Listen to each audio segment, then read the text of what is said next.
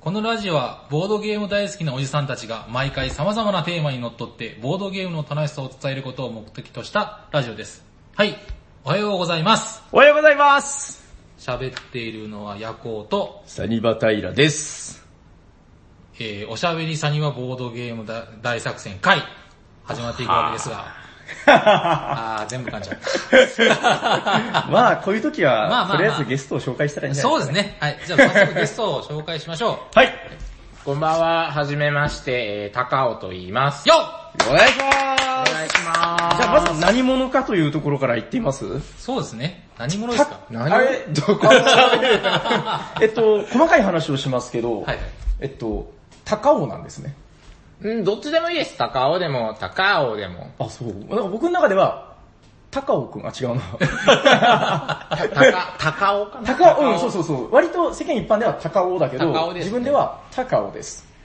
まあ、そうですね、僕はあの、ツ高尾イのッターが竹尾なんで、そっちでもいいです。あーわかりました。 あじゃあ、とりあえず平たく言うと、まあ、サニーバードの、まあ、お客さんというか、はい、そうです。ええまあ、今日はよろしくお願いしよまろす。しくお願いしまお願いしす。ます。えっと、割とあれですよね、その、ボードゲーム歴というか、どれぐらい、えっと、その、よく遊ぶようになったのは、うん去年の9月ぐらいでしたかね、初めてサニバ参考させてもらっええて、そっから、まあちょっとこう、週1回か2週間に1遍ぐらいでお邪魔させてもらってっていうのがきっかけですね。その以前に、まあちょっと友達が、ええカタンやってるとか、なんかそういうのはちょっと聞いたことはあったけど、僕はプレイしたことがなかったんで。あ、そうなんだ。はいへ。え。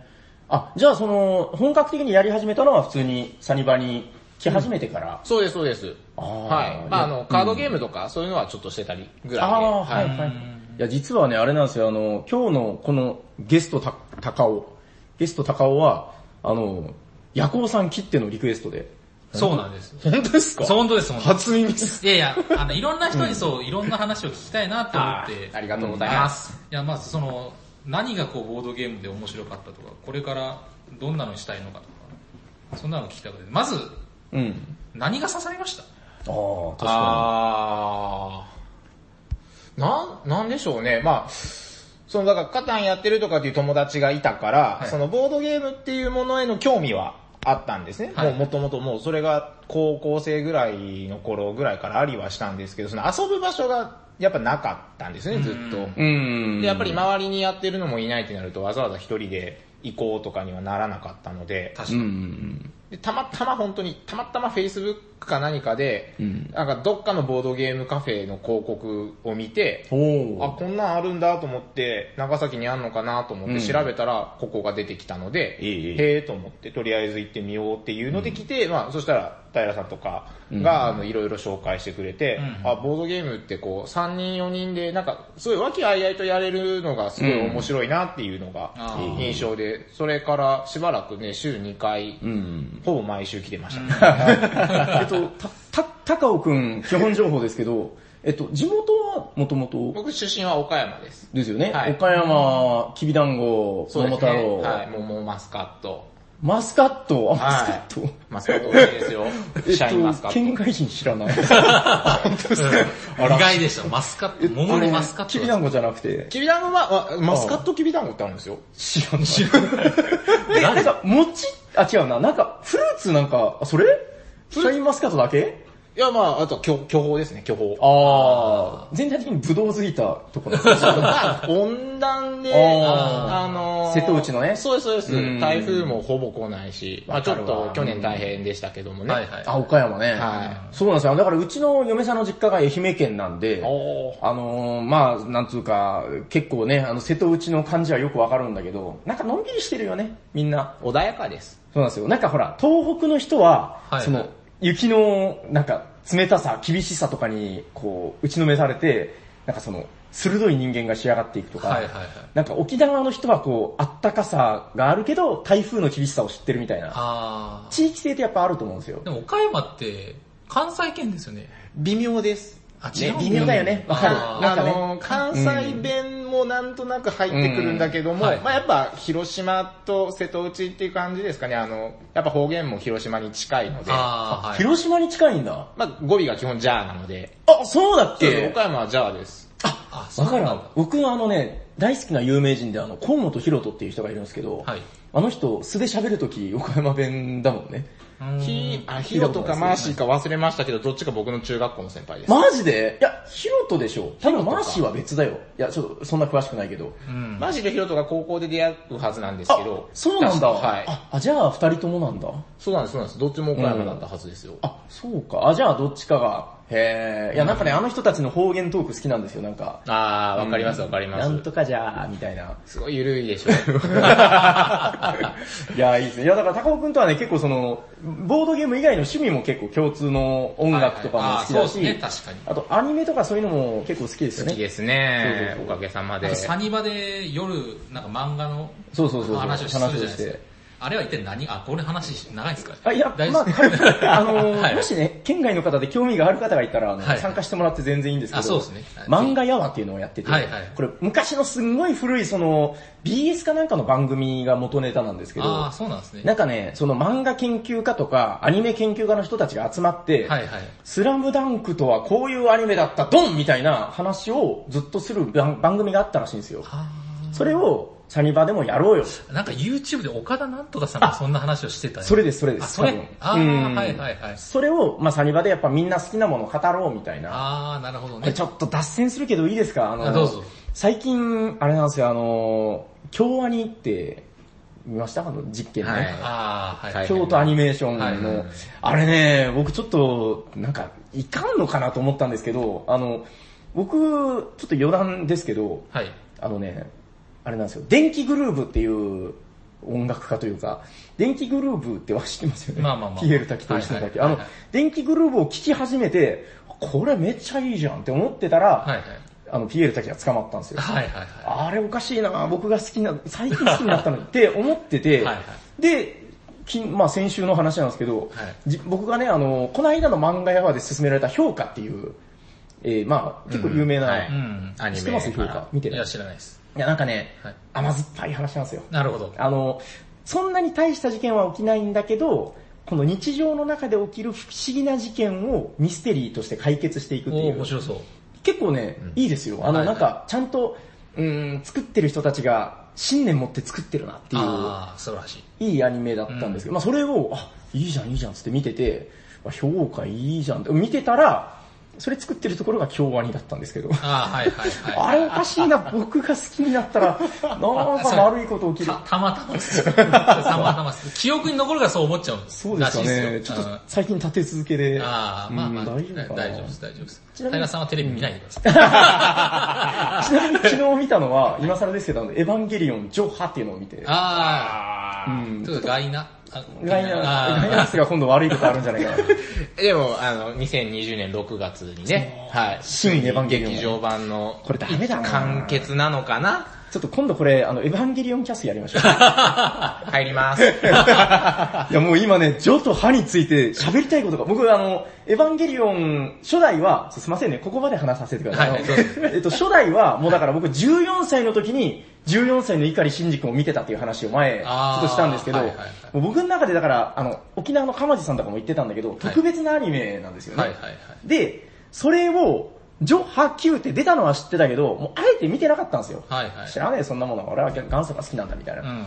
で、ジョとハを見て、今すげえいろんなことを、あーっていう。平さん9はまだ見てないんですかえっとね、明日、明後日から、あの、知ってますあの、エヴァのアプリでね、今、無料公開あ。ー出ますね。そうそうそう。はいで、明日か明後日から公開されるんで、明日見るかな。 あの、9見たら、時の感想が僕はすごく今聞 きたいです。、だから全然変わるっていう話は聞いてて、まあまあ、ちょっと今度、エヴァンゲリオンキャスで やりましょう。これもう1時間かかるからね。はいそうですね余裕ですね。まあまあもうまそろそろ行きますかそうですね。えっと、本日のテーマは、高尾くんに聞く感じで大丈夫ですよね。そうですねそうですねは大丈夫ですね。はい、えっと、今回ゲストに呼んでいただいて、まはあい僕が、その、まあ短いキャリアですけど、そのボドゲーが好きになった期間の間に、まあ一番ハマったものを教えてくれというふうにお、えー伺いましたので、はいえー僕は立体ゲームを紹介したいと思います。よっどんどんどんどんどんどんどんどんえっと、テーマは、立体ゲームの回でいいですかはい、もうそれでいきます。はい、よろしくお願いします。お願いします立体ゲーム。まず、まあそういうジャンルがあるのかはごめんなさい。詳しくはわからないですかいら。やいいいいと思います。いいですかそういう視点大事だと思います。はいいいじゃないですか。まあ、絶対いいゲームって大体立体だよっていう話もあるけど、はいはい。その中でも、あれかそうですねはい特に、特に立体だうと。ん、あのー、まあね、あのー、ミープルクみたいなそんなコマも、ええまあ確かにね、はいはい 3D ですけども、ええそうじゃなくてこう、3D にこう広がっていく世界をボードゲームの中で、うんはいえーやれるっていうのが個人的にはすごく面白かったんですね。ああ、なるほど。これね、だからあの、僕も今回このテーマを、まあ、事前に聞いて、まあなるほどなと思って。で、その何がやっぱその、普段やってる、まあ例えばじゃあカタンとかにも立体のコマは入ってるけど、立体ゲームとは言わないよね。うんあ。の、高さじゃないですか。高さです。こなんか、コンポーネントに高さがやっぱ存在して、はいはい。えっと 3D っていうのはだからあのあれですけど、縦横高さですから。はい。はいはい。この高さが存在することと、あと僕的に、なんて言うんでしょう、その、高さに意味があるっていうんう、うんそうです、そうでこす。とが、この、うん、立体ゲームのうん重要な部分なのかな、みたいな。うんだから僕は立体ゲームをプレイしたら、終わった後に必ず写メ撮ってるんですよ、それを。わそのかるバーというか、出来上がったものというか、その、それを作るのが目的のものもあれば、結果的にそうなったっていうのもあるんですけど、はいはい。あの、やっぱなんていうんですかね、奥行きだったり、高さだったり、なんか、すごい男の子心をくすぐられるというあか、ーなるほどね。はいうん廃墟とか見るのが好きなので、あいますね、一定数廃墟マニア。そうそうそうん若干僕も入ってる。入ってます。あ、そうなんですか。はい大好きですへーなんかこう、すごいね、呼び起こされるものがあるというかなるほどねなんですよね、あれ面白いですじゃあ今日は紹介してくれるんだね。はい。どう、どまうずどそこれかかららいいききまましすょ。いうや、もう好きなのからいいです好きな順でいきましょよ。好きな順でいきますか。はいじゃあもう、もうダントツですね。えあー、ー一番はいはい大好きな、えーはい、お願いします。東京ハイウェイというよっゲゲームでございます。まちしたねなみに僕はやったことないんで教えてください。わかりました。はこいれあれです、あの、ヤコウさんの苦手なゲーム。ああ、そうなんだ。ええ、もう間違いないです。はいはい。えー、簡単に言うと、はい高速道路を作って、うんえー、車を走らせましょうという。おおゲームに面なり白ますそうですよね。えーまあ、タイイトルの通り、東京ハイウェイ、要は首都高が、うんはあの、まあ、実際見てみるとすごくこう、作りが、こう、入り組んでるじゃないですそうか。ですね。うんもう私も一回だけ過去に首都高を走ったことがあるんですけど、あるんだあもうあの、合流したら500メートル先右に逸れてくださいみたいなのをすぐナビが言うので、はい もうへーめっちゃ怖いですね。それを80キロ、90キロの中でこう、スーっていかないといけそんなな入いり。組んでる慣んだれてないな本当に、すごいもう難しかったんですけど、まあすごい走ったのは楽しかったんですけども、な、なにこれこれですね、まあえっと、東京ハイウェイは、えっと、一番最初、二人用はい。で出たんですよね。うんで、その後拡張として、えっ、と、4人でもできるよっていうのが発売、あの発売されたんですけど、その後、その最初から4人で遊べますよっていうので、4人用セットっていうのも発売されたんですね。すごいね。これ、いや、僕だから、あの、もともとサニーバードに、二人用の東京ハイウェイ基本は置いてて、すげえ量だな、これ。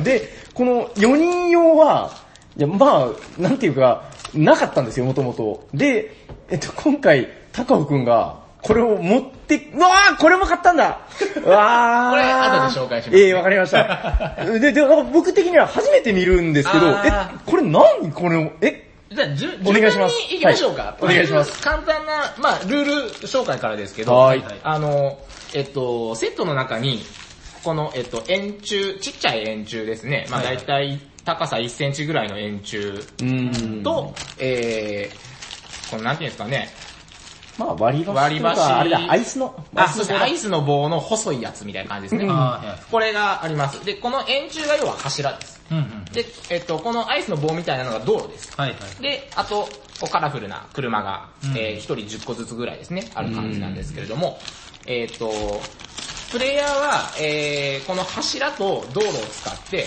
高速道路を作っていくことになります。えー、基本的に、えー、最初スタートする段階で、こう、柱一つに対して、こう、道路がですね、えー、地面から引っ張られている。はいはい。で、次にこの柱一つのところから道路を引くには、この柱、今置いてある柱から、プラマイ1以上の柱を置いて、こういう風にああ、なるほ続ど。けていくというはいはい。感じになりますね。で、えー、まあ次今2個、1個2個と来たので、次はまあ3個か、もしくは1個の柱を立てて、こういう風に置いていくと。はいはえい。ーいう感じになります。これは基本のルールです。で、じゃあ、あの、さっき紹介した車をいつ置くんだいとうんいうことになるんですけれども、えーこうやって柱を、柱じゃない、道路を置いていくと、えーいずれ交差をさせることになるんですね。ですね。ちょっちょと、っと酔っ払ってちょるっかとらすね。いませんね、ビールが入っておりま して、喋る、喋るにはちょっと飲んどかんで喋れんなと思って。手がめちゃくちゃプルプルしてる。 緊張、緊張、緊張です。で、はいはいえー、道路を、の上をまたいだり、もしくは下をこう、潜らせていきましたと。うんはいはいってなった時に、その潜った道路もしくは、えっ、と、越えた道路1本に対して、車を1個乗せれます。ほうほうほわで、えーこうやってどんどんどんどん進めていって、うんえー手持ちの車を全部道路に乗せた人が勝ちです。う。あー、なるほどーなるはいで、えーこういう風に進めていくんですけど、まあ、これの何が面白いって結局最後本当にもう意味がわかんないぐらい入り組んだ、うんほど。あー、はーはあの、高速道路が出来上がるので、うんものすごくですね、こう iPhone のカメラをこうどどっから撮ってやろうかって いうぐらー。えー、い。すっごいわかる。後でお写真、写真見せますね。はいはいはお願いしえますーっていう感じになっておりますう。ん。で、えーこれが基本ルールです。うん。で、で、えっ、と、4人版の方でこれ何ついてきたこれ、何これえービルです。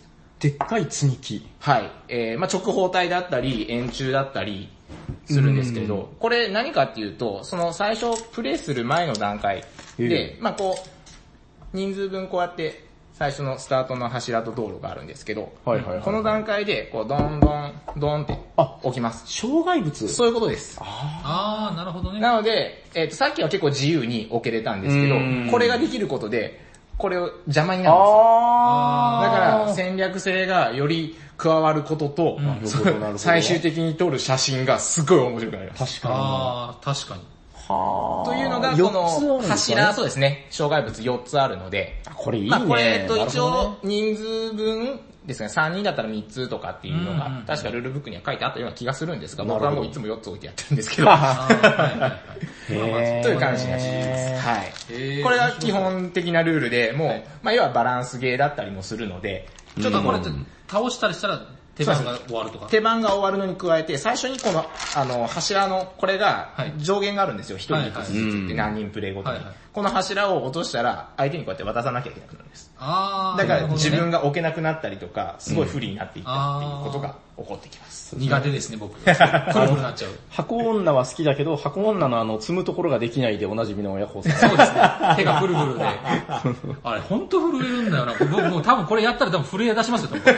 なりますもん、俺こうやって。なんでしょうね。その中、この中で一番アルコールを飲んでない人なんですけどね。そうそなんんなですね役者のためにピンセットもあ、最ピンセ初ッからついトており。まあす。、素晴らしい。うん、まあ一緒ですよ。あ、ちょっとでもいいかも。これが基本の4人セットで、で、さらにですね、最近ですね、れねさらない拡いですさねらなる拡張が出ました。 出ましたね。これ、拡張って言っても、はいその、もっとプレイの幅が広がるかとかっていうルールは特になくてですね。追加ルールがあるわけで。わけではないです。あの、箱の裏にも書いてあります。えっと、こはいれです。このパッケージには東京ハイウェイのビルと車のバリエーションが入っています。お持ちの東京ハイウェイのコマと交換、または追加してゲームをお楽しみいただけます。あーなのなるで、別に追加してもいいですし、だから最初から一人で車いくつみたいな。で、これ車が可愛くてですね、いいよねあの最初のセットの中には全部あのセダン型の乗用車しか入ってないんですけど、うんこれ、えっと、こういう感じの、なんていうんですかね、最近の、こう後ろあーワゴンというかね、バンみたいな。はいうんだったり、このトラックですね。これさ、でも思ったんだけど、その、まあ確かに、まあ内容物を入れ替えるだけで、そんな変わんないかもしんないけど、重さとか違いますよね、これ。もちろんそうです。重心とかずれますし、あと明らかにねはい。意外とですね、その、乗り越えた時に乗せてるこの、うん車が邪魔でここに柱を置けないみたい、あのうん、道路通せないとかがあるので、これがやっぱりこのバスとかになると、うん邪魔さが増えますよね。これだから、まあ、全然違うわけではないような気もしますね。このはいちっちゃい車から使うのか、ち大ょっとしたきい車使っちゃうのかみたいな。そうですね、戦略性もそういうところで、うん本当にちっちゃいですね、これスポーツカーみたいなちっちゃないのんもあせります可し。愛いよね、ここれれめ。ちゃめちゃ可愛いんですよ。可愛い、これいいわ。うんはい。こういう感じでですね、あの、あ、で、あと、その、拡張の方には違う形の柱が4つ入ってます。これがまたかっこいいね、フォこトジれ、えェっと、フォトジェ三ニックで角ね。柱ですね。ひょーで、これ四角錐。うん。で、これはあの、えっと、六角形の柱ですね。うん。で、えっと、台形みたいな形をしたビですね。絶妙な形だな。いすごいですよね、これ。や、かっこいいよね。いや、これを並べて、まだ僕4人プレイはまだしてないんですよ。はいはいはいはい一人で4人になったつもりでプレイをしたことがあ まあまあ、ボードゲーマーあるある。それやり始めたら真のボードゲーム。りますやりました。我慢できなくて。初めて1年弱で、新入、新入ボードゲームになりま した。そうね。いや、これは、まあ、そうですね、その、なんだっけ、立体ゲーム。はい。まさに立体ゲーム。立体ですねまたその、だから立体であることに当然意味もあるし、この、なんかね、やっぱりよくできてるなと思うのは、この、交差すると、要するに車が置けるってことは、うん交差を目指すんで、そうですねの、やっぱり盤面的にですよ、うん。そのみんなが点でバラバラに動いたらあんま面白くないんだけど、はいはいどうしてもこのクロスしたくなる、しないと勝てないから、はいはい。っていうことで、ちゃんとその、出来上がった盤面がすげえ入り組んだ形になるようにできてるんですよね。なるほどなるほど。おっしゃる通りですうん二人プレイの時とかはやっぱり、そうんの自分が置いたのが次にダイレクトに影響するので、うん結局2手3手先うんを考えて、トントントンと置いてで、はいはい。やっぱり、あの、えっと、同時に2本の道路に対して交差ができたら、車2台置けたりするうんですよ。ん。で、それをやっぱり狙っていったりすると、ちょっとこう、道路が星型になっていったりとか、はいはいはいはい。でもそうなってくると、あの、やっぱり崩しやすくなったりとあかー、っていうのがあってリスクもあったりするんですけど、これがまた本当によくできてて、で、柱っていう要素が入ってくると、これがまた難しいんですね。 そうね、これありではちょっと自分やったことないですからね今、。この状態、今、普通に、今、紹介で置いてたじゃないですか。はい。で、スタートプレイヤーがここの柱のとこだとするじゃないですか。はいここ超不利ですよね、これ。この状態ならもうやばいですね。やばいですね。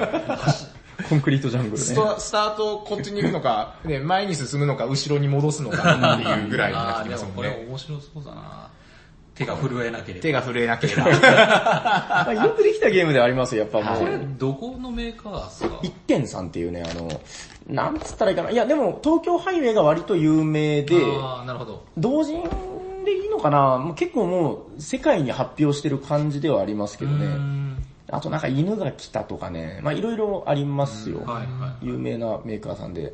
あとなんだったかななんかあのーなんか部族のなんちゃらかんトライブなんとかトライブっていうゲームもあってん、どれもね、やっぱ可愛いんですよ。なるほど。うん。すごく素敵な。パッケージもおしゃれですよね、シンプルで。かっこいいよね。ううんん。やっぱこういうのってセンスだと思うんですよねで。すよね。このグレーに白色だけでこうデザインしている感じが、すごくかっこいいなと思います。クールですよね、これは。どうですか大丈夫ですか東い京やハイウェイもう本当です。私も最初サニバさんで、東京ハイウェイの二人用をはいはいたまたまプレイさせてもらって、なんはだいじゃあこれ面白いって思ってから結構やるようになっていってう、んうんうん。で、4人版見つけて買っちゃいましたっていう感じなのはいで、ははい。いや実際本当一回やってみていただいたら本当に魅力がすごく伝わりやすくなるんじゃないかなと思います。いやでも思うんですけど、だからまあそのボードゲームの、まあ、なん魅力の一つだと思うんだけど、やっぱその写真撮りたくなるって一つは魅力だと思うんですよね。はいはいはい。なんかその終わった盤面であったり、この組み上げられた状態とかを見たときに、うわーってなって、でそれを撮ってね、まあどうかしたらこの SNS とかに上げたくなってみたりとか、映えます。そう、だからそこも含めてのなんか素敵さなんじゃないかなみたいな。確かにこのゲームやって、旗から僕やったのに見た見てたんですけど、旗から見てたんですけど、絶対誰か写真撮ってますもんね。うん絶対撮ってうる。ん、まあ撮りますよこれは。これは本当にあのさ、結局勝ち負けは概念としてはありますけど、はいなんか負けてもはい一緒になんか作り上げたみたいはいなはい、協力ゲーみたいな気持ちにもんなるし、あー確かに。それでなんか結局協力ゲーの気持ちが強くなりすぎちゃって、もう次こっち引くわ みたいな、こっちやるわみたいなとか、そうやろうみたいな。あの、目的が綺麗な道路を作るっていう風に変わっていくこととかもたまにあったりしてはいはいはいはい、それがなかなかやっぱ面白いですね。結構今時代的にそのなんかフォトジェニックというかその写真撮って見た時にすげえ素敵なゲームって増えてると思うんですけど、やっぱこのうん素敵な、見た目が素敵なゲームってそのただ素敵っていうだけじゃなくて、あの拡散力があると思うんですよね。うんあそのうほですねら、ちょっと余談ですけどあの枯山水ってうんうんあるじゃないですかはいあれって結局その、すげえボードゲームの中でその知名度が上がったんだけど、はいはい。やっぱあれが上がった理由って、どうもやっぱ聞いてたらその SNS に投稿して、で、それが映えてて、あーで、それを見た人が、なんじゃこりゃってなって、どんどんどんどん広まっていったみたいな。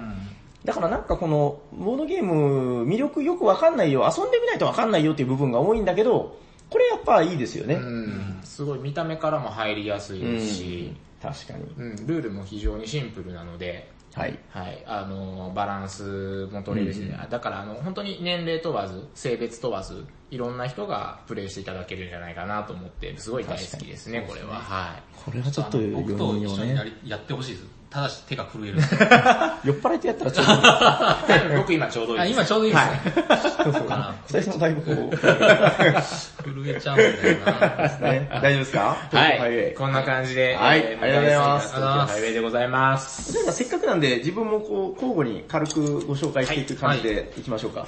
どれからいこうかなえ、ちょっと、あ、どっちだったかなええっと、これ、うーん、まあ物的には僕はこれがおす、これ紹介しましたかね知ってる知らないです。あ、知らないです、はい。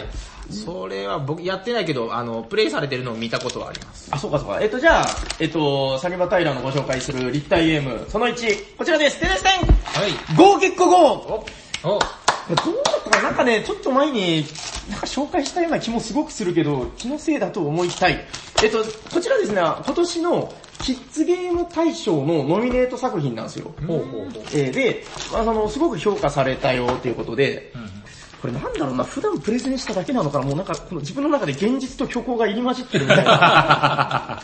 なんかわかんないけど、なるんですよね。あの、だからお便りとかも、読んだから読んでないからみ今回、たいな。帽子さんにフォローされてましたね。妄想の中で読んだのかな俺は夢の中で、まあまあまあ、そういう感じなんですけど、はいはいえっと、こちら、キッズゲーム大賞、えっとね、数録です。はい。ゴーゲッコゴーっていうゲームで、あの、やっぱ、立体的なことに意味があるゲームが俺は好きだぜということで、うんうん。これですね、あのー、キッズゲームなんですけど、はい。あのー、あの T 斎藤さんを、にして、あの、はいこれは最近やったゲームの中で、おー随一面白いかもみたいな。おーへあの、ゲームとしての根源的な楽しさと、うんやったらすげえ気持ちよくなる、なんか、うん、お熱さというんですかね、なんかそういうのが詰め込まれてる素晴らしいゲームだと思います。はい。えっとですね、基本はすごく簡単で、自分のチームの動物、これ4種類いるんですけど、カエルとカメとワニとやヤモリ、イモリみたいなやつはい。各チームがこの4体を担当してるんですね。だからまああの、色で分けるわけじゃなくて、自分の番が来たら、まあその、だから、自分のチームの4色のやつをどんどん進めていく。はいはいはい。だから各プレイヤーがこの4色を持ってるんですよ。うんうん。で、えっとね、何がすごいかというと、まあすごろくなんでサイコロ振るんですね。はいはい。えっと、ルールはすごく簡単で、あの、あれです、なんか、色が書いてある色ダイスです。はいはい。で、例えば赤が出たら赤のやつを一歩進めれるよと。うんうんうん。基本そんだけなんですけど、えっとね、まあ中にはそのだからオールマイティのやつとかもあったりして、例えば赤赤って出たら、これはだから赤を2歩進めれるということなんですよ。うんうんうん。まあこんな感じで頑張って進めていきます。えっと、ただね、このボードの特徴が 3D なんですよね。うんうん。えっと、4本の川がボード上をこう流れてるんですけど、この川っていうのがね、ただ絵で描いてるんじゃなくて、なんでしょう、立体的に段差が重ねてあるんですよねうんうん。そう、だから段差があって、川の部分が一段こう、深くなってるというかうん、えー低くなってます。で、この川のところに、なんかね、結構厚みのあるタイルを、まあ、なんて言うんでしょうね、葉っぱの絵が描いてるんですけど、うんこう並べてあるんですね。まあ、この葉っぱ一枚一枚が一マスっていう感じで進めていきます。うんうんまあ、だから赤の2が出たら1、2みたいな感じでこの葉っぱ2枚を進むと。うんうん。でね、このゲームの立体ゲームとしてすごく面白いのが、えっとですね、橋があるんですよ。えーこれ、ボード上の2箇所に橋が存在するんですけど、はいはいこの橋っていうのは、うーん、ちゃんと立体的に、えっと、ボードの両脇に橋脚、足があって、うんうんで、その足の上に、まあ、タイルというか厚紙を乗っけてるんで、うん、上空に橋がかかってる状態。うんうん。なんですね。はい。で、この橋の手前までは、サイコロで進めるんですよ。うんうんただ、まあこの橋の下を通るときっていうのは、これ困ったな、これ、ママ、この橋の下を手で通すのはすごく難しいよ、ママっうん。まあまあ。てなるんですよ。はいこの、うーん、まあちゃんとほら、あの橋の下をくぐらせないといけないわけだですから、はいはいこれ大人のなんか、ぶ太くてこう汚い指だと通らないんですね。うんうん。じゃあこれ、橋の下をじゃあどうやってくぐるのか、実はこれサイコロで通っちゃダメなんですよ。おうどうするか。あのですね、シューするっていう選択肢がありまして、サイコロを振るか、シューができるんですよ。シューとは何か。はい。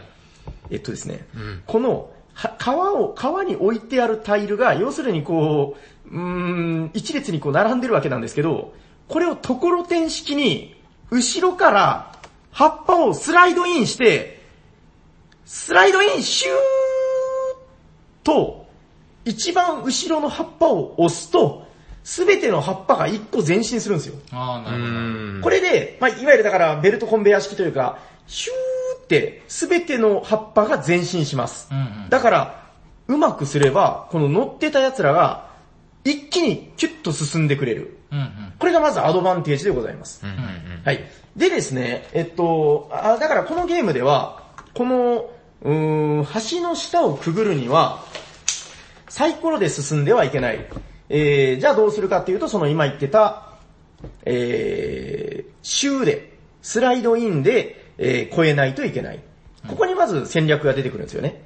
えっと、だからね、普通に考えると、えっと、すべての駒が、この葉っぱの上に乗った状態でやれば一番アドバンテージが得られるよと。うんうん。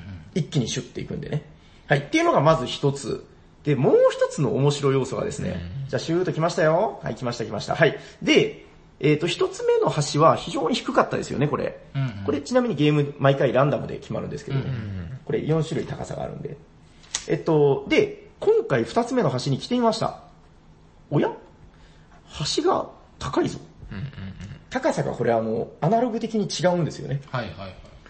うーん。なんかこの高さだと、これあの、面白いのが、動物のコマごとに厚さが違うんですよ。はいコマの厚さが。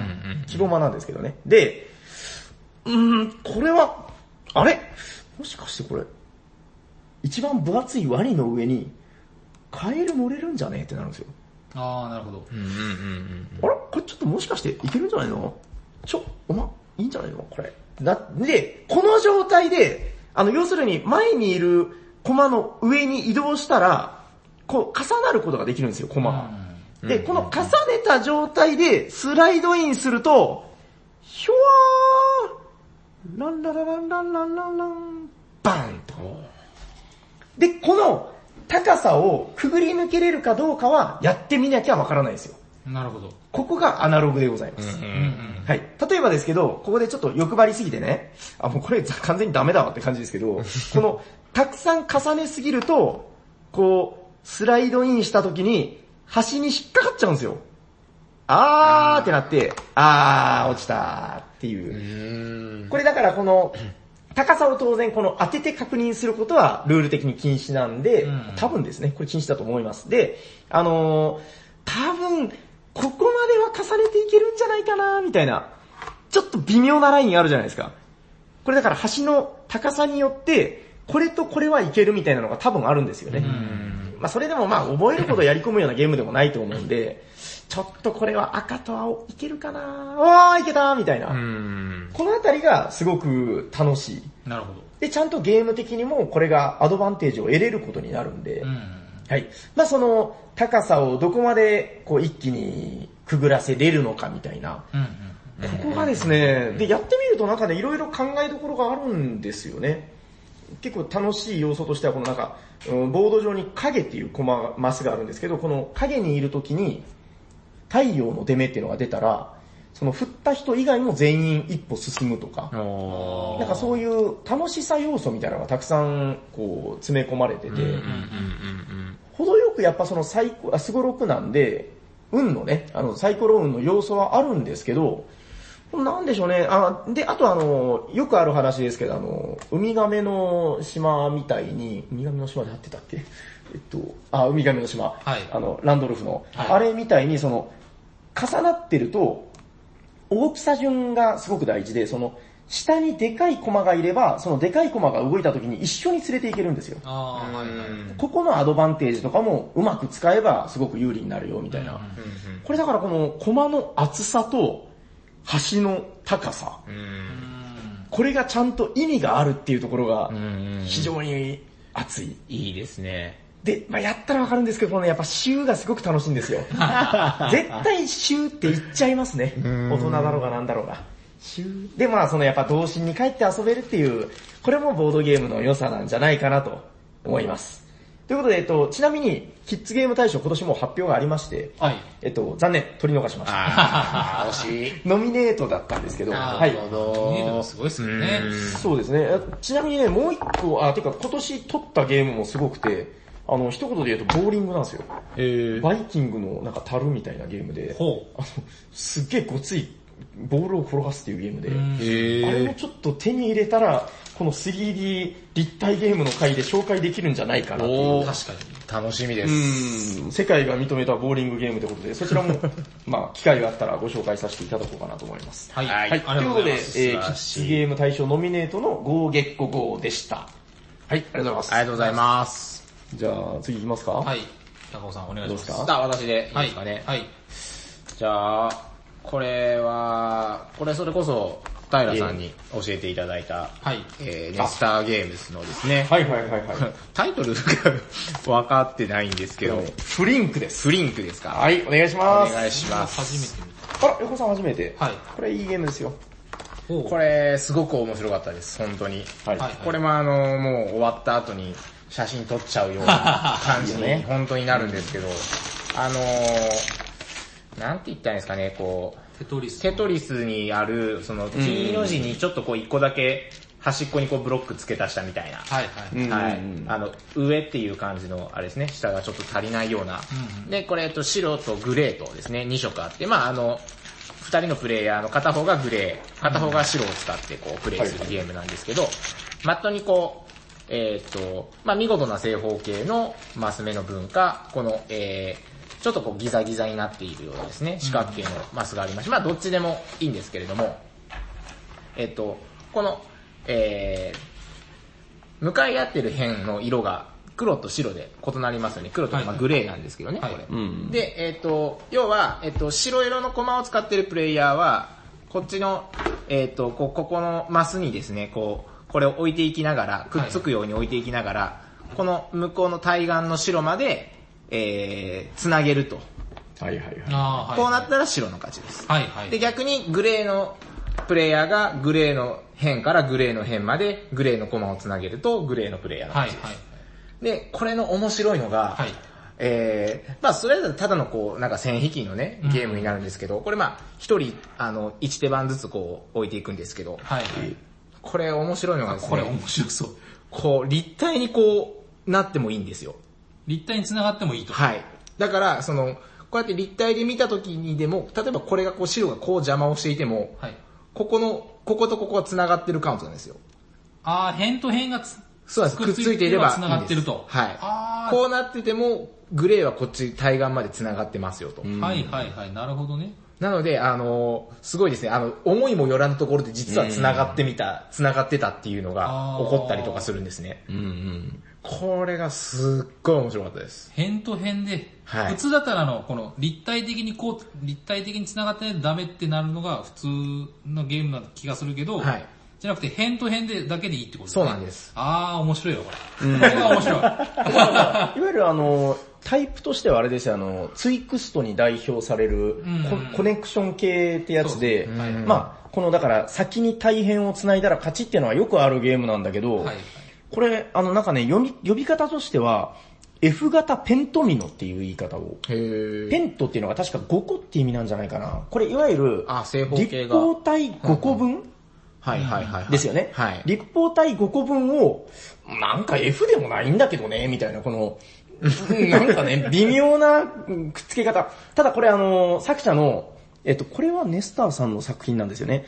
ネスター・ロメラル・アンドレスという、この、だから、まあ、総帥、うんネスターゲームズの総帥がいるんですけど、うんうんうんネスターさん曰く、このコネクションゲームをこの立体でやろうってなった時に、この形が一番面白かったっていう、あーえーミラクルがこれ同じ形ですね、全部。はいそうなんですよ。はいただこれがだからいろんな、なんかね、重ね方ができる形なんですよ。はでいはいはい。さっき言ってたように、その、しぶといんだよね、この、つながりがね。そうなんです。うんなんかイメージとしては、あの、壁にくっついて動く、なんかゴキブリみたいな虫がいたとして、はいはい。そいつが動ける道があればってことなんですよね。だからその、なあー、なるほど。んとなくわかるよね。はい僕それでイメージしてるんだけど。なるほど、なるほどこ。の壁をカサカサカサっとこう動いて、サイドでもいいんですよ。だから、ここをこう、もし隠されたとしても、ここ、まあこれダメですけどね、えっと、こう、こう、サイドを、あー、長はいは辺い。と長辺って、あの、か角がですね、うんついてるっていうカウントになるので。なるほど。立体的にこう壁を張って動動けるならそれは繋がってるとみなされるんですよ。なるほどなるほど。だからこれがね、またこの F 型テントミノの形がすげえ癖があるんで、あー、じゃあちょっと待ってね。変と変って言ったけど、これは今、あー、ちょっと、ラジオで難しいけど、えっと、その、ゴキブリが生えないんで、この状態だと。この白から白はいけないです、だから。これと白から白はいけないですね、はいこれは。そうあーそうそう辺と辺じゃ、じゃあダメだ。ここうんの辺となん辺かは、ねこうは繋がってるけど、この間にグレーが邪魔をしているので、そうです。白の場所から白の場所に行けないってう。行けないってことはい、カウンあートこにれなります。はどう重ねればこの道をカットできるかっていうのが、なるほどなるほど。これはね、いや本当よくできたゲームで、これ面白いですね。コネクション系の中でも、やっぱコネクション系ってすごくいろんないいゲームがあるんですけど、はいこのフリンクはちょっと一段こう抜けてるというか、やると、やっぱこの形がいいんでしょうね。そうですね。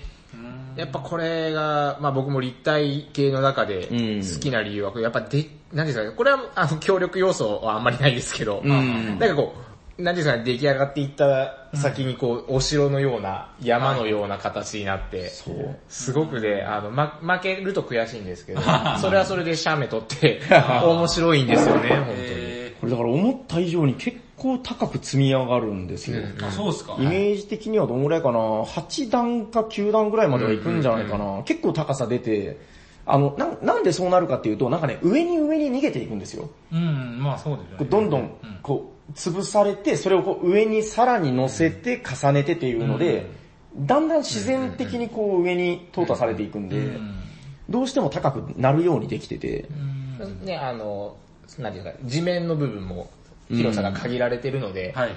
やっぱりこう、上に行ったのをまた上で塞いで、また上で繋ぐっていう、この積み重ねですね。そうですね。これがすごく面白いですね。でまたあの、2種類プレイできるので、うんあの、地面が2種類あるので、はいはいはい。これもそれぞれでやっぱ違った面白さがありますね。うんこれはいいですね。はい。これはぜひ本当にやっていただきたい。本当に面白いです。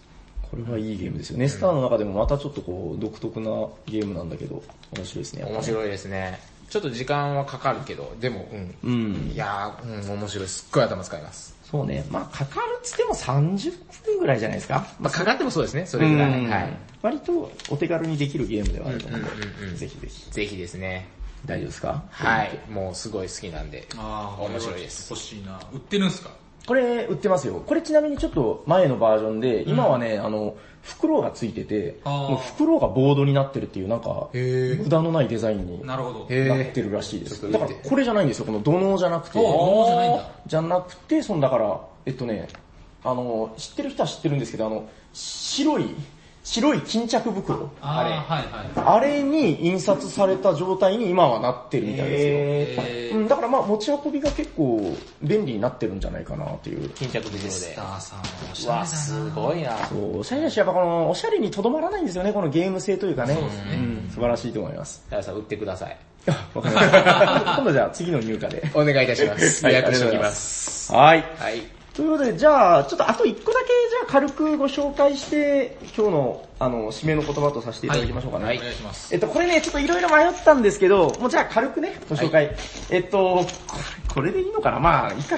えっと、シリババでございます。はい。 CD ババ。知らないでしょはい、初めこてれ見ね、ましヤコさん一回言ったことあるかもしれないけど、これもヤコさんの苦手なゲームです。はい、任せてください。大体立体的なの苦手です。はい、そうそう。こちら、どんなゲームか、迷宮探索ゲームでございます。そう。へはい。えっとですね、で、何が 3D なんだいってことなんですけど、あのね、これすごいんですよ。あの、類を見ないっていう意味では、まあ結構ダントツなんじゃないかな。はい。あの、まずマスタースクリーンみたいなのがついてるんですよ。これはい TRP でやる人にはわかると思うんですけど、まあついたてですね。うん、はい。えっと、で、高さが約30センチ近くあるその巨大なついたて。はい。でね、これで何をやるか、実はこれあの、1対多人数、まあ、多人数は多人数で一応競争なんですけど、はいはい。まあその、えー例えば5人で遊ぶ場合だったら、4人が探検者、はいで、1人は盗賊の親方っつって、うんうんえー1人が要するに、うん、まあボスというか敵を務めるんですよ。はい。あで、何をやるか。あのね、まず、ゲーム中にこの、うん、迷路が存在するんですよ。で、この迷路を立体的に攻略していこうというゲームなんですけどへー、どうやって攻略するのか、これがすごいんですね。えーっとね、あれ、こんなとこ行ったのかな。えっと、まあちょっと見当たらないけど、じゃあこれで代用するとして、まず入り口が何箇所かあるんですね、迷路に。じゃあここ、地図の一角にこうキャラクターが来たとしましょう。でね、えーっと、これはどうなってんのかなあ、なるほどね。じゃあ入りました。でですね、なんかね、ゲーム中、コントローラーみたいなボードがあって、ほうこれを左折とか右折とか直進とかあるんですよ。はい。はい。じゃあこれで左折したとしましょう。えっと、どっちだったかな確かこの1っていうのを見るんですよね。ふんふんふんふんふんふんパラリラー。わかりますおわーかりましたすごい。あすごいでしの、このキャラクターが見ている景色みたいなのが、ボードにはいはい書かれてるんですね。イザクトゥリー今のあの、その通りですっていう意味です。はい。えっと、これは、あの ーはい。要するにダンジョンを探索していくんだけど、この迷路はみんなの目には見えてないんですよ。はあ。親方だけが見ている、ついたての中で。へー。で、この親方は何をするかっていうと、みんながね、じゃあ、今、あれですね、あの、これ、要するに紙芝居みたいに、この、みんなが見えてる風景を見せてあげるというゲームなんですね。えー、すごい。で、だからこの、これどっちだったかなまあ、ちょっと忘れたけど、まあ、とにかくその、今見えてる、あなたたちから見てこうなってますよ、みたいな。うんうん。で、じゃあ、前進しますって言われたら、えー前進して右を見るとかあるんですよ。はあ、はあはこの今見えてる通路だと、この通路の先で右に曲がっているっていうのが見えてますよね。あ、はい。じゃあ、前進して右に曲がります。ああ、そうですか、つって、このね、あの、盗賊の親方が、まあ、いわゆるマスターみたいな人なんですけど、この人がめちゃくちゃ忙し くて、ああ、って言いながら、ここおーっとこの紙芝居みたいに、こう入れ替えていくんですよ。ははい、そしたら、またこの、前進して右に曲がった時に見える景色っていうのが見える。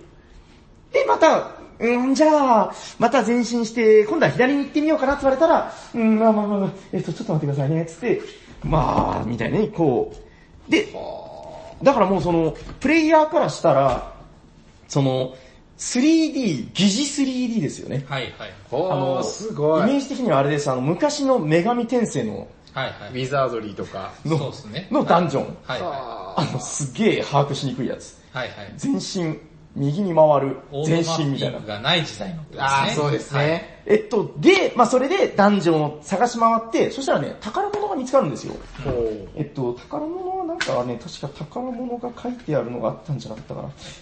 なかったかな。あなんかこう行き止まりとかもあったりしてね。へはい。で、まあその、あ、宝物がありましたよとか、まあそんな感じでやっていくと。うんうん。で、ちゃんと宝物を取った後に外に逃げないといけないんですけど、確かね。で、えっと、外に逃げた時が美しいんですよ。ほらー。、あやったーっつってこのオアシスが見えるんですよね。はいはいまあ、シリババなんで、そのなんかアリババ的な、えっ、と、砂漠かなんかが設定だと思うんですけど、うんうんまあこれがだからその、見えてる景色をどんどん、G、GM というかマスターが更新していくことで、ダンジョン探索をするという、はいはい。真の意味での 3D ゲーム。これやりました。そうでしょ 全然だったでしょ全然ダメでした。ぐるぐる、ぐるぐる同じとこ回ってた。いや、これね、あの、ちょっと思ったのは、これちょっと人類には早すぎるゲーム。あーまあ、これ、素で攻略できる人間ほぼいないんじゃないかなっていう気がするんで、はいちょっと今度試しにやってみたいなと思ってるのは、はいあの、メモしていいんじゃないかな。あーまあまあまあまあピンク多いですよね。そうっすねんみんなでマッピングしながらやったら、ちょうどいいぐらいの難易度なんじゃないかな。うん。そうっすね。うんマッピングしながらダンジョン攻略するっていうのは、それはそれで面白いじゃないですか。そうっすね。うん、あ、これはもうさっき来たぜ、みたいな感じで。うんうんまあ、それでこう、宝箱を見つけていって、まあ、最終的にはその、たくさん宝を見つけたら勝ちっていうゲームなんで、うん一応競争ではあるんですけど、あ、これ、三人、二人三人こっちがいるあわあ、けですそうそうそうそう、そうなんですけどね。まあまはあ、ああのーまあ普通にこれを 3D でダンジョン探索するっていうこと自体が面白いので、うんうんうんまあ、ちょっと、やったことない体験ができるんじゃないかなと。いや、すごい面白いですね、すごいこれ。これちょっとだからね、あの、アイデア的にも唯一無二だし、まあ、高尾さんは好きなんじゃないですか、大好きですね。これが美しいんですよ。はい、ということで、あの、ぜひ今度攻略してみてください。まあでもこれ、見た目と裏腹に本当にね、イライラす る。あのーどこだ今俺どこにいるんだ何やってんだろうってなるんですよね。そうですねん。多分だから、みんなでメモしながらやるぐらいでちょうどいいと思います。はい。ということで、まあ、うん、類を見ない 3D 探索ゲーム、すごいこれ。日々ババでございました。これちょっとあんまりね、今、市場では見かけないんですけど、はいまあまだギリギリどっかで売ってたりもするんじゃないかな。こはい。れは面白い。マニアックですね。いいですねまあまあ、こういうちょっとこう、見たことない、なんじゃそりゃっていうのも、まあ魅力の一つだと思うんで。そうですね。はいうんということでまあ、とりあえず今回の立体ゲームは、ひとまずこんなもんでいいですかそうですね。大丈夫ですかね大丈夫ですねまだはいいろいろ、なんまかたうんね、第2回目とかで紹介したいものも。はいよろしくお願いしますございますので、ぜひぜひよろしくお願いいたしままたおす。願いします。じゃあ、いきますか本編終わってあのコーナー行きましょうか行。きましょお便りのコーナー。はい、この番組ではお便りを募集し、お便りを募集して、そしてお便りが来ております。はいで今日も2通、平さんの方からご紹介してください。う。そうですね。まあなんとかね、お便り来てるんですよ。はい、ありがとうございます。あの、じゃあ、ご紹介させていただきます。はい、はい。では、1通目から。はい、帽子が似合う皆さん、おしゃにちは。お茶にちはこ。んにちは。おしゃさにネーム、帽子と申します。おー、えっと、これ結構前のお便りなんですけど、はいえー協力ゲームの回、はい、えっと、4月ぐらいですかね。協力ゲームの回、楽しく聞かせてもらいました。はいえー私も今夢中になっている協力ゲームがあるので、紹介させてください。はい。宇宙の裸デバネズミというゲームです。知ってますいや、知らない。わかんないです。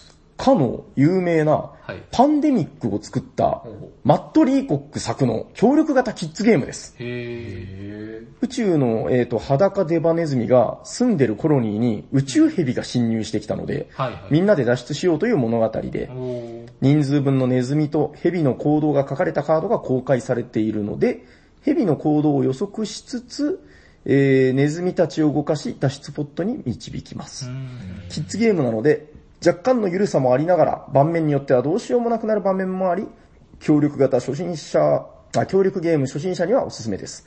そして、キッズなゲームなんて楽勝だぜという協力ゲームクロートのためにも、えーチャレンジモードというのも用意されております。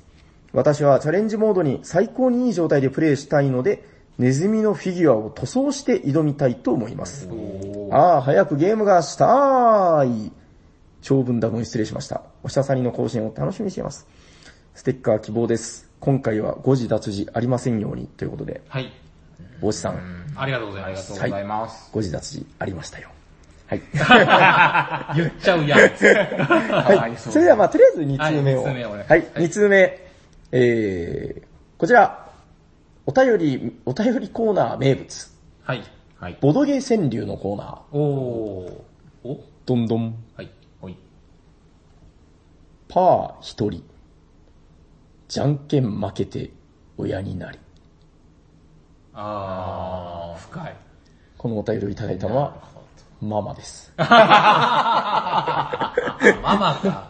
の、ちょっとこれお詫びと訂正があるんですけど、はいはいえっと、ツイッターのお便り DM でもらってたんですけど、はいはいちょっと前に話がありましたけど、なんかね、ツイッターの不具合みたいなもので、あのーこのお便り実は2018年10月にいただいて ます。マめちゃめちゃ前じゃないですか。マごめ んね。あーまあまあ。で、最近発見されたんですなるほよ。ど。発掘された。あれこれ、去年じゃんっていう。なるほどい。や、僕はあの、ボドゲ川柳送ってくれ、送って送ってくれって言ってたのにね、あの、やっと紹介できた と。ちなみに、ここまででボドゲ川柳送ってくれたの、ママだけです。そうで素晴らしい。もう対象ですね。去年の対象です。すね。いや、これもう待ってますよ、皆さん。あの、ボドゲ川柳送ってくれたらちょっと採用したくなっちゃうかもな、この俺は、ということで。はい、これでまあ2通目、はい、ごあー紹介しました。じゃあ、とりあえず1通目から見ていきますか。はい、帽子さん。帽子さん、あ、じゃあ、5時脱字は紹介した方がいいですかえーっと、虫の情けで。 わかりました。じゃあ見逃して。はいえっと、これね、あれなんですよ、あの、うちの、ちょっと僕も画像でしか見たことがないんだけど、うん。すげえ可愛いそのフィギュアがね、なんかね、あの、昔のアニメのキャラみたいな、へなんかね、ネズミあ、こいつネズミかみたいな、うん、丸い顔に、その、出っ歯の、ぇネズミっぽいキャラクターが、まあ、コマでついてて、まあ、一応このフィギュアがついてるのも、まあ、立体なのかな、みたいな。ということで今日ちょっと、あの、少し前のお便りですけど、うーん。一応ね、立体感はあるのかなと思っそうてい。う難しいっていうか、そういうあんまり、まあ言っちゃ悪いですけど、知名度がそんなにないやつってどうやって探すんでしょうね。うーん、これもね、なんかだからツイッターとかでは、ちょ、ちょろっと話題になってましたけあどそ、へーでも、うん、確かにまあその、そんなドメジャーではなくて、ういん。ややっぱあれじゃないですか、沖縄にはね、あの、サイコロ堂っていう、まあまあまあのー、あ、行きましたよ行きね。ましあ。。たおうはい、あの、そうでしたねゴールデンウィークにねえ一人いいでぶなあらりと行かせていただきました。ああ、いいなぁ楽しかったですね。だから、帽子さんも出会ったみたいですよ。え、違うのかなどの方で、多分この名前ではされてないのかな名札。え、この名前なのかな女性の方ですよ。あー、いらっしゃいました。うん、コリドールとか好きあの、うんあ、コリドール、コリドールの話はごめんなさい、特にしてないですあーあ、けど、してないちょあっと女性の、って言っちゃでったもな。うん、あの、はい、わかりますわかります、覚えてます。はいはい。まあ、はい常連さんなんで多分常連感出てたと思いますけど。あー、なるほど。うんそういや、ですそねうそう、だからその、そうか、じゃあ、この帽子さんとかもこの放送聞いて、あ、あの、長崎から来た、あいつか、みたいそうですな。あの、令和の瞬間を僕はそこで迎えましたんで。そうだっけそうなんあです、よゴールデンウィークだ。 4月30日、5月1日の夜をそこで、気がついたら本当に1時とかやっええて、あ、ええなってたんだね、みたいな感じだったんです けど。あれはいどっちだったかなえっとね、帽子さん実はね、ちょっと前に、あの、収録にも参加したんだけど、長崎に一回来たんですよ。あの後ですかあれ、ちょっと前ですよね、確かね。あの、平さんとお会い、あの、長崎に行ってお会いしましたよっておっしゃってたんで、あじゃはあ、いじゃあ、じゃあその後だわ。はいはいあー、そうそう、いや、あの帽子さんですよ。はい。なるほど、なるほど。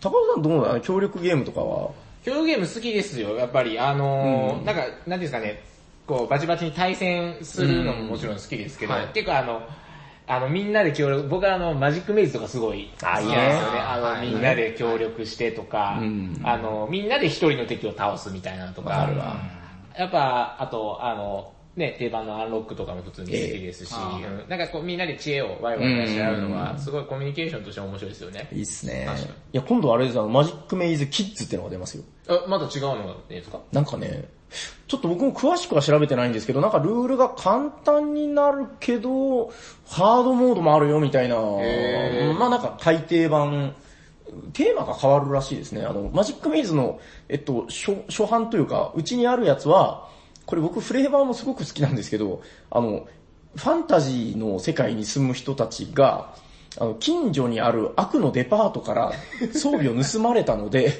盗み返しに行くっていう、うーんって いう、だいぶちょっと頭のネジが弱い感じの 設定なんですけど、なんか今度はなんか王国を救うみたいな、もうちょっとまともな定番、定番の王道の。うん、なんかちょっと寂しいような、うんどうなんでしょうねっていう。すごいデパートならではのギミックとかありますもんね。そうそうそう、そうですねエスカレーターがあってね。はいはいうん、まあまあ、あの、協力ゲームやっぱ素敵なんで、またちょっと協力ゲームの回とかもね、ぼちぼちやりたいなと思っております。大丈夫ですかはい、大丈夫です。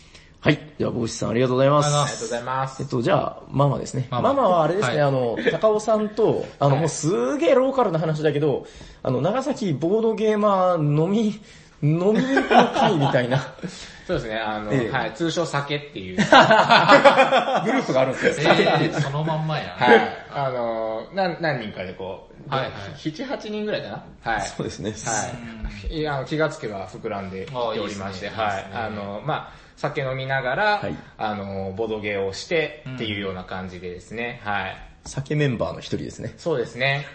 あの、酒メンバーであれとかやると思います。あの、えっと、何えっと、あの、あれ、ゲスクラブ。あー、もうやりました、あれ。ゲスクラブはあの、さ酒グルでやりました。酒メンはでいお。ー酒グルのメンバーがね、うんあのはいはいはい、購入してますので。ああ、なるほど。今度ちょっとだ、あーそうですね、今日だからちょうど帰ったあの、M ちゃんっていうのがいるんですけど、そうですねあの、M ちゃんとか今度交えてその、ママも来れたら読んで、あーいいですねこの酒の会みたいなのを、ヤコウさんにもちょっと無理して飲んでいただいて。まあ別にあの嫌いじゃないですからね、僕は。あそうですかはい。あの、よ弱いだけで。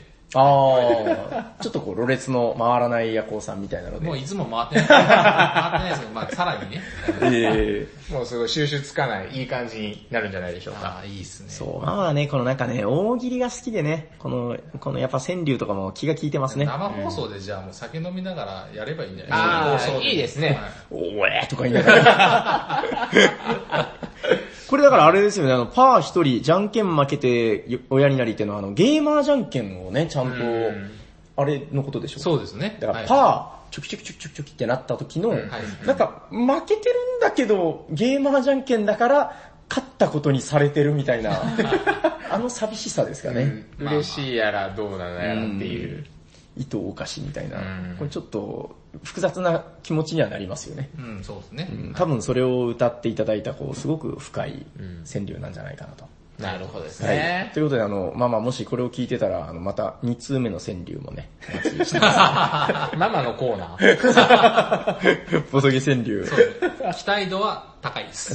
そうですね。全国の皆さん、ボドゲ川柳お待ちしてます。お願いしますまあまお願あ、いしまますあ負けずにね。はいじゃあ、今回もサイコロでいきますか。そうですね。はい。行きましょう。では、また本日のゲストの高尾くんに振ってもらいましょうかね。ははいい。、お願いします。えー、じゃあこちらの、あの、東京ハイウェイみたいな色の、あー素敵灰色のサイコロで。いいですね。えっ、と、じゃあちょっと待ってください。まず先に決めますね。えっ、と、じゃあ、例によって偶数奇数ってことで、はい。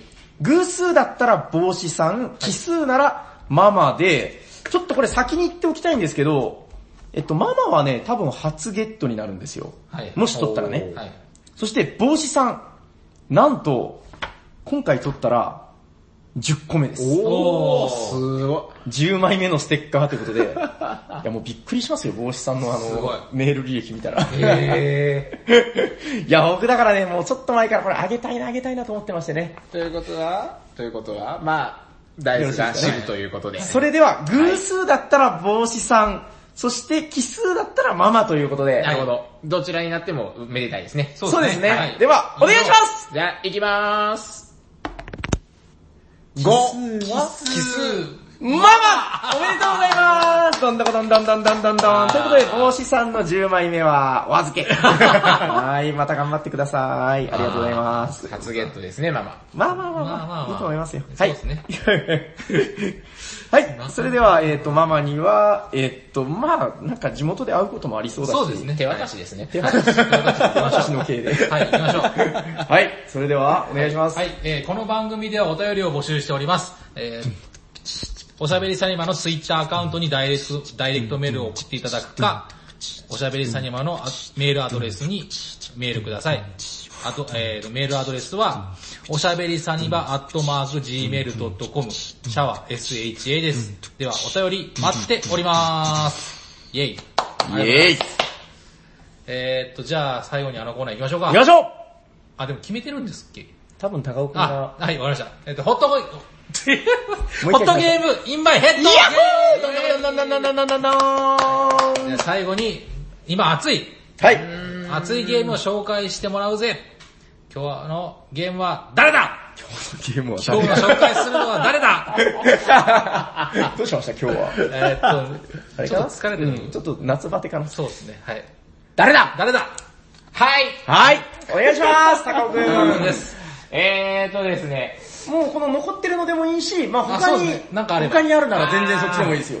あのー、本当に熱いゲームを。あのですね、ええあの、一回それこそさっきの M ちゃんとやったはいはいはいはい。ゲームなんですけど、ええあの、あの2回目3回目やりたいなと思いつつ、あの、なかなんだろなかう機会がなくて、できなくて。おー、これは、ちゃんとあー紹やり介はそんなしてないかもた い。ま あ、今だややっっててるんないでんですすよ、やっかてじゃないんですよあ、。タイトルお願いしますえー、踏み絵のためにですね。はいイェイお願いしまますどんどこどんどんどんイはい。えー、ちょっと箱の裏に書いてあるんですけどはね、いこれあの、ストーリーがですね、あの日、文江が死んだ、はい幼馴染の突然の死、死因も知らされず悲しみに暮れる 竹雄、そして突如として巻き戻る時間、はい迫り来る正体不明の悲劇を回避するため、竹雄は奔走する、すべては文江のために、ということで、はいえー、二人専用協力カードゲームなんですけれども、はいはい。あのーこれ一箱の中にストーリーが、えっと、3種類かな、うん入ってまして、はいで、あの、M ちゃんとは、あの、そのうちの、まあ一番、あの、し、なんていうかね、メインメインのストーリーをですね、一、回二人でやったんですけれど、はいクリアしましたあの、なんか最終的にはそうだったみたい になって、あのー結構なんとかギリギリ、クリアはしました。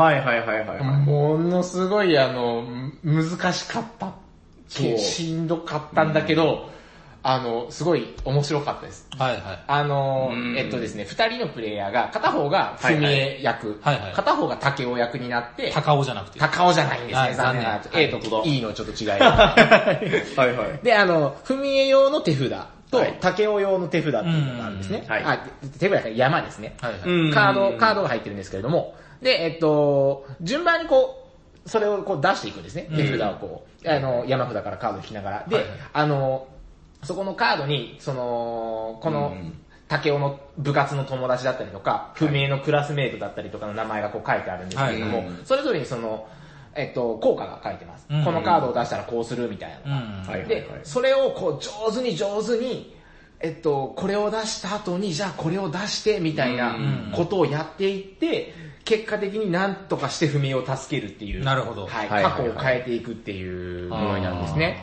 あ。ーで、これがまあ、よくできてまして、はいその、マルチエンディングシナリオなんですけれども、はいあの、このカードを出したらエンディング1へとか、このカードを出したらエンディング3へみたいなのがあってですねお、ーまあ、ほぼバッドです。ああ、そうなんだ。ねタイヤさんやってますよね。やりましたね。いや、これだからもう忘れもしない。あれ誰だったかなえっとね、確か S がつく人で、砂川さんって言うんですけど、あああ、あの、かの有名な。の、砂川さんと、これ、めちゃくちゃやりまして、あの、しかもね、ちょっとルールミスして、難しい感じでやってたんですけど、えそれでやっぱ5、6回リトライしましたかね。ーうん多分僕も M ちゃんとやった時に、うんバッドエンド全部見ました。あー結果的にあは。そうもうなるよね。はい、うんあ本当にあの、カードを出す順番がすっごい大事なんですよ。あーはいで、その結局手札に、や山札にあるとか、うん手札にあるとかの、まあ運要素もすごい絡むので、うんすごい全然簡単にクリアできないです。そうそう、無理な時は無理だし、で、その、やっぱ、でもちゃんと狙ってやれな、やらないとクリアできなくなってるんですよね。で、またこのね、その、なぜじゃあその順番で出さないといけないのかっていうところが、ちゃんとストーリーとリンクしてて、ああ、なるほど。これね、僕あれです、あのーエンディング迎えた時にね、トゥルーエンドまで行ったんですよ、頑張って。はいはいいたいた行きました。行きまあの、したねシナリオ1は行きましたそう。で、トゥルーエンドをもう、だから7回目ぐらいで、やっと行きましたねっつって、で、あの、ちょっと雰囲気作るためにあの、ポコペコペンみたいななんかこう、オルゴールみたいな音源を流しながら、このエンディングブックがついてるんで、これをね、ふみえわー、お前は、何のために、ふみえみたいな、なんかその、あるんですよ。はいストーリーが。そんな、ネタバレなんて言えないですけど。はいはで、あの、あ、竹雄みたいなのを読み上げてたら、もう本当に泣きそうになってくるぐらい、あ今まであんなことあったよな、こふみえお前は生きててくれたありがとうみたい な、そういう感じになってくるんですあ、よ。ああ、はいはい。この感情移入度というかね。すごいです。この、いや、いわゆるループものですよね。そうですだからああ、ループものってそうなるんですよね。失敗するたびにね、そうまた、ふみえ、ふみえって言いながらこう、わーっつってこう、ワープゾーンでね、また元に戻そうなっんでて。すはいはいはい。またお前も助けられなかったみたいな。うんそうそう、チュンチュンみたいなね。そうなんでまたこう同じ朝からみたいなこと言いながら。はいはいもうすごい一本映画を見た気分になれるんですよ、本当に本。当にこのなんかちょっと、ちゃんと本当に感動できるし、はいはいはい。その、だから、もうなんかいろいろ賛否両論ある部分はあると思うんですけど、これはでも、その、唯一無二っていう意味で、はい。まあ、絶対に価値があるゲームなのかなと。そうですね。ちなみに、高尾さん知ってますこれのね、続編というかね、ああ、 2というか、鈴木拡妙張シナリオが出てるらしい。そうですねちょ。っとなんとか手に入れたいなと思やってるりんたでいすけど。なぁ。これなんかでも、バグじゃないですけど、何でしたっあー、なんかね、ななんんかかちょっとしたのミスがありましたね。けはい。あ、そうなんですかうん。あんまり関係ない。えっと、若干、な、なんだったかな確か能力の細かい部分だったと思うんですけどね。はあの、やる方はちょっとこれからやる方はよく調べいてからやった方がいいかもしれないです。その、エラッタが確か出てるんで。い。そうですね。うんなるほどですねちなみに僕はね、これあの、二つ目のシナリオまではやってて、あ本当ですか秘められた殺意かなえっと、踏み絵のためにエンディングブック、これが基本ですよね。はいで秘められた殺意やって、この、田所先生の恋はまだやってないです。あー僕はこの踏み絵のためにの一番メインシナリオだけですねこ。れじゃあちょっとせっかくなんで、この秘められた殺意のプレゼン。これ前ちょっとだけあの、おしゃさんにで話したことあるかなと思うんですけど、まあだいぶ時も経ってるんで、はいこれね、あれなんですよ、あの、踏み絵のために基本は、割とそのだからストーリーを追いかけていって、まあその、なんとか、まあ、グッドエンドに導いていく。だからまあ言うと、言ってしまうと、2回目遊ぶものかな、ちょっと違うかなっていう。ものなんですけど、実はね、この秘められた殺意っていう二つ目のシナリオが、これ、繰り返し遊べる仕様になってます。へあのね、ちょっとだけ、まあ、内容だけご紹介すると、あの、推理ものになってるんですよ。はー。い。へまあ、ひ踏み絵のためにも一応その推理の要素はあるんだけど、この秘められた殺意は、あの、ランダム性が入ってるんですよ。あー、なるほど。今回の犯人は誰っていうのが、ゲームごとにランダムで決まるようになってて、で、それを、うーん、そのなんか、うー消去法みたいな推理で、あの、早く見つけていかないといけない。うんうんうん。だから、まあ、いい意味で、そのストーリー性が若干薄くなってて、よりその繰り返し遊んで、普通のなんかその論理推理ゲームとして楽しめるようにできてるよと。